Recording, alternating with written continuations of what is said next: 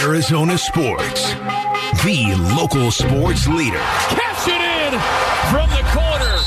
Wolf and Luke. Brings the boom and catching bodies on his way to the rack. Suns. Game day with K Ray. I'm ready for whatever. I'm ready for whatever. Well, yet another reason I should have called in sick today. I'm just I'm just telling it like it is. I mean, uh, I am conducting this interview under protest. Oh no. I maintain and contend that we shall not talk to Kevin Ray, national radio voice of the Cowboys, until after the Cowboys season is done. And and, and, and, and let's be honest, K Ray, it'll happen the first round of the playoffs, like it does every year. That's when the Cowboys season will end. But until then, and only then, do we bring him on. But I'm told that I have no say in this as Paulie Pinch hitter in for Luke. It's Wolf and Luke with Kevin Ray. It is game day with K Ray, Suns and Bulls downtown tonight. I did consider just hitting D and D on my phone when Maloney called. I'll, I'll be honest with you.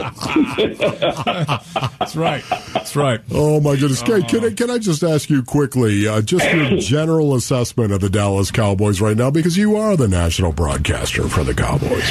Uh, look, you know they're they're playing good football, um, and I think their their best is ahead of them. Uh, you know, Dak Prescott, since he has come on board, and even in the loss to Green Bay, uh, despite those two poor interceptions, I mean, this offense has been the number one offense, uh, one of the top rated third down conversion offenses in the NFL. And the defense is, is improving, getting better against the rush. And I think that, uh, that that will continue to improve. So, look, everything is in front of them, but they've got some big games ahead, uh, and not the least of which is the Christmas Eve matchup against Philadelphia. And you, you've got to win that one because the Eagles already have one game uh, in their hip pocket against the Cowboys. So, uh, but I, I, you know, this, this is going to be a playoff team, and we'll see if they can finally end that 26 year drought. Yeah. Hey, Suns are going to be a playoff team. They're so good. In fact, I contend that they've rendered the regular season meaningless in a lot of ways, which might be one reason why we haven't seen CP3 for an extended period, but apparently he's close to coming back. What are the Suns going to look like when they do get CP3 back, when they get all their full guns and everyone is back, considering they're already leading the Western Conference, Kevin Ray?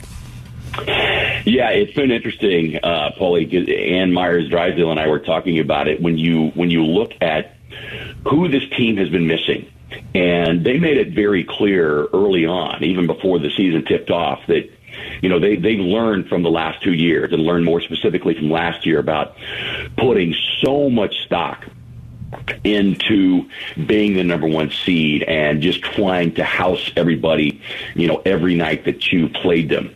And it, it came at a very high cost last year, as we saw. But here they are taking a different approach. And certainly they had no designs on Cam Johnson or uh, Chris Paul missing the volume of games that they have.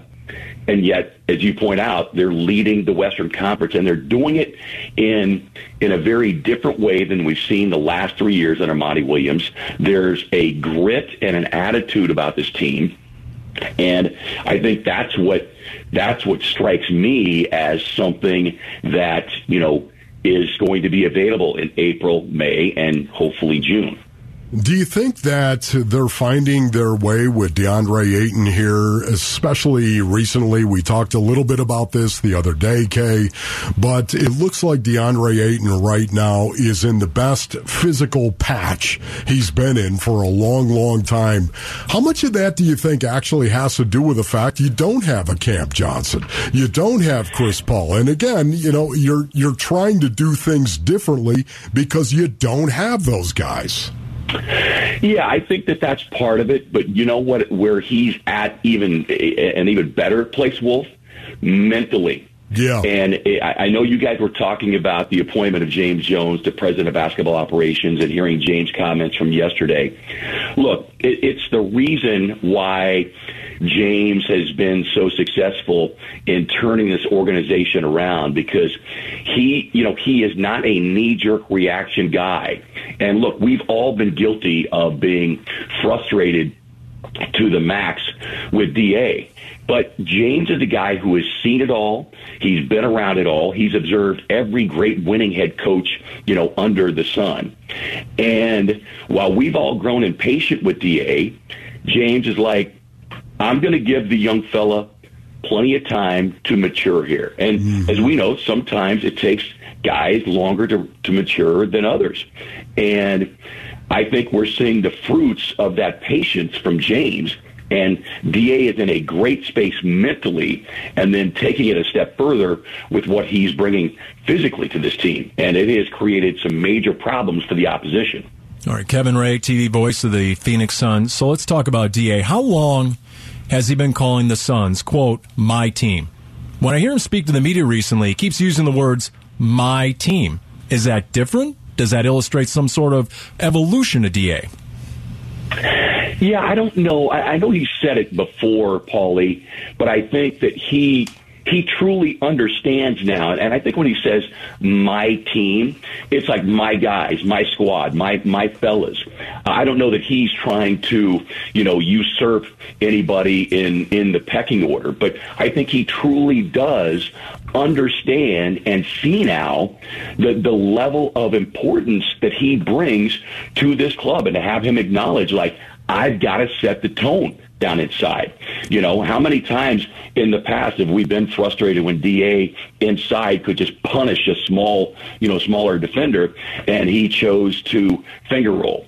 Now, all of a sudden, he's talking in terms of chasing Amar'e Stoudemire for the number of dunks that he had. I mean, that is music to all of our ears. Ding. And I yeah, exactly. That's a that's a ding ding ding, Paulie. Uh, so, and, and, you know what, Kevin? I, Honestly, that's the way I meant it. Was it, it's not that oh, this is my team, some sort of egotistical. No, it was more the leadership, him realizing his value to the team that he has to be one of the big three instead of always being so deferential. Give me the ball. I want the ball on the block. Let me go. I, I, I really look at that as as a positive, as an area of growth that I hadn't heard before a whole lot. No, completely. And, and look, this is this is the silver lining that, that we've mentioned a number of times in the telecast is that yes, would Monty Williams, you know, prefer to have Chris Paul and Cam Johnson out there? Sure. But what it has done, it's allowed and forced the, both the coaching staff and the players to step into, you know, to try to get comfortable being uncomfortable.